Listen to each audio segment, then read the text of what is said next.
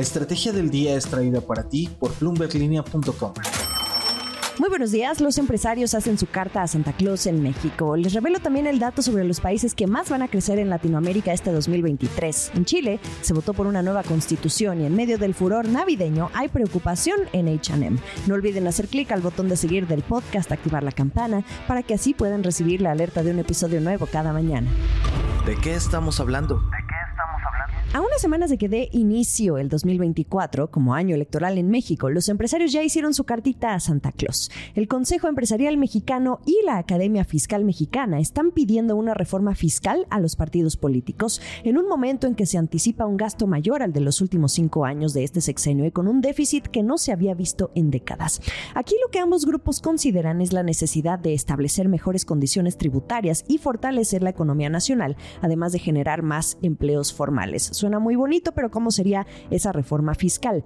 Debería, al menos según esta petición, incluir los siguientes ejes. Fiscalización y rendición de cuentas, con la creación de un órgano nacional independiente que revise el gasto a todos los poderes y órdenes de gobierno.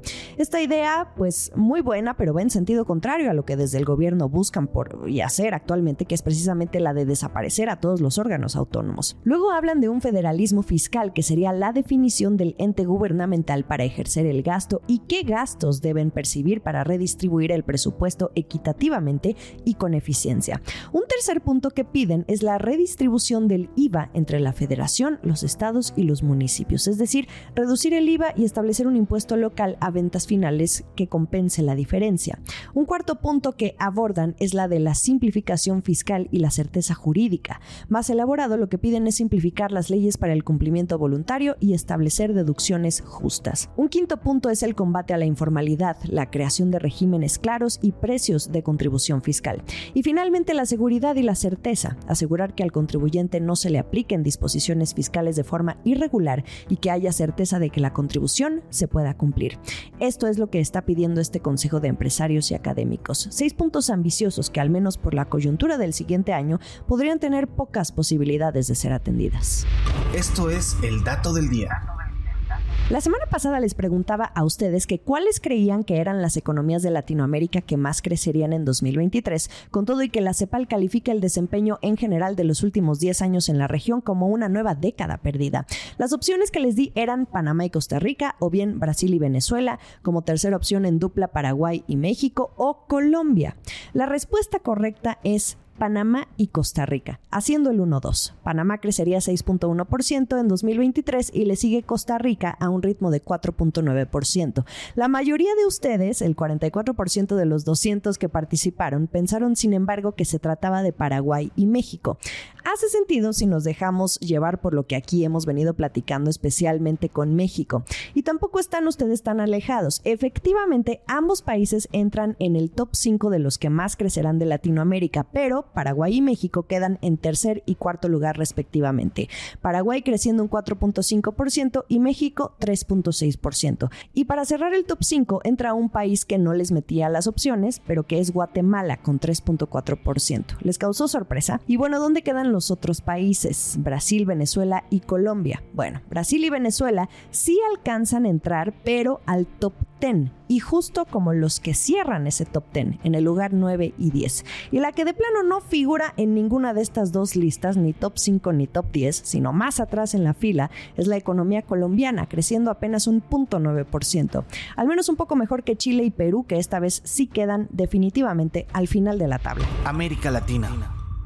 Y ya que hablamos de Chile, este fin de semana los ciudadanos volvieron a acudir a las urnas en un segundo intento por aprobar una nueva constitución y así superar el periodo de incertidumbre política y económica que se desencadenó por intentar reescribirla hace cuatro años y que le ha costado a este país el seguirse viendo como una de las economías más fuertes de América Latina. Los mercados financieros se han visto sacudidos y la inversión se ha estancado. El referéndum del domingo 17 de diciembre volvió a preguntar a los chilenos están a favor o en contra de un texto escrito por un Consejo Constitucional de derecha para reemplazar la constitución actual y que se remonta a la dictadura de Augusto Pinochet. Y la respuesta fue que no, rechazado. Hacia la tarde, con más del 50% de los votos escrutados, un 55% de los ciudadanos marcó la opción en contra, mientras que 45% votó a favor. Las encuestas previo a conocer los resultados ya anticipaban este desenlace. En septiembre de 2022, cuando ocurrió por primera vez el plebiscito, el rechazo fue abrumador. Pero no habrá tercera vez. De acuerdo con el presidente Gabriel Boric, no habrá otro intento de reescribir la Constitución en caso de que volviera a fracasar. Y pues bueno, ya sabemos que así fue. Se espera que el mercado local no experimente grandes caídas o saltos este lunes, porque el resultado estaba parcialmente internalizado y significa que muchas de las reglas favorables al mercado de Chile permanecerán intactas. Y solo para tener el contexto, los partidos de centro derecha y derecha, así como algunos bancos de inversión, son los que habían apoyado más este nuevo texto al verlo como favorable para las empresas, diciendo que impulsaría el crecimiento económico, controlaría la migración clandestina y reduciría la delincuencia, mientras que la parte opositora argumentaba que pondría en peligro victorias sociales ya ganadas con tanto esfuerzo como el derecho al aborto, establecería objetivos poco realistas en materia de migración y se excedería indebidamente en la eliminación de impuestos. Bueno, pues al final el resultado fue en contra. El último sorbo.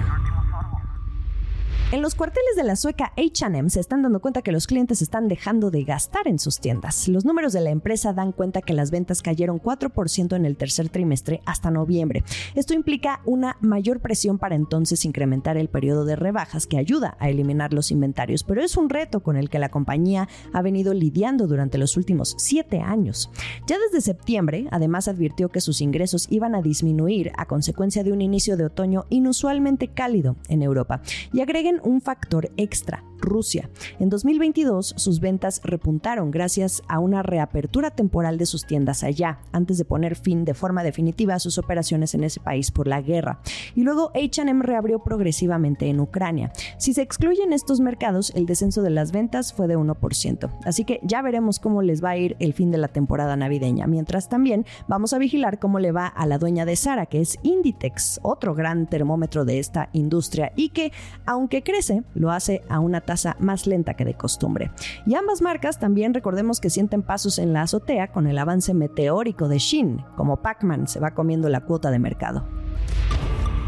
Semana de Navidad, no puedo creer que ahora sí ya estamos entrando a la recta final del año. Yo los sigo acompañando, esperando que estén descansando o liberando los últimos pendientes. Ya saben que aquí siempre está todos los días lo mejor de la información económica y de negocios. Esto es la estrategia del día. Estamos en ex Twitter como arroba la estrategia MX o a mí me encuentran como arroba Jimena Tolama. En Instagram, más allá del micrófono, como arroba Jimena Business y en YouTube, los episodios completos. Feliz lunes. Esta fue la estrategia del día, escrito y narrado por Jimena Tolama, producido por Arturo Luna y Daniel Hernández. Que tengas un día muy productivo.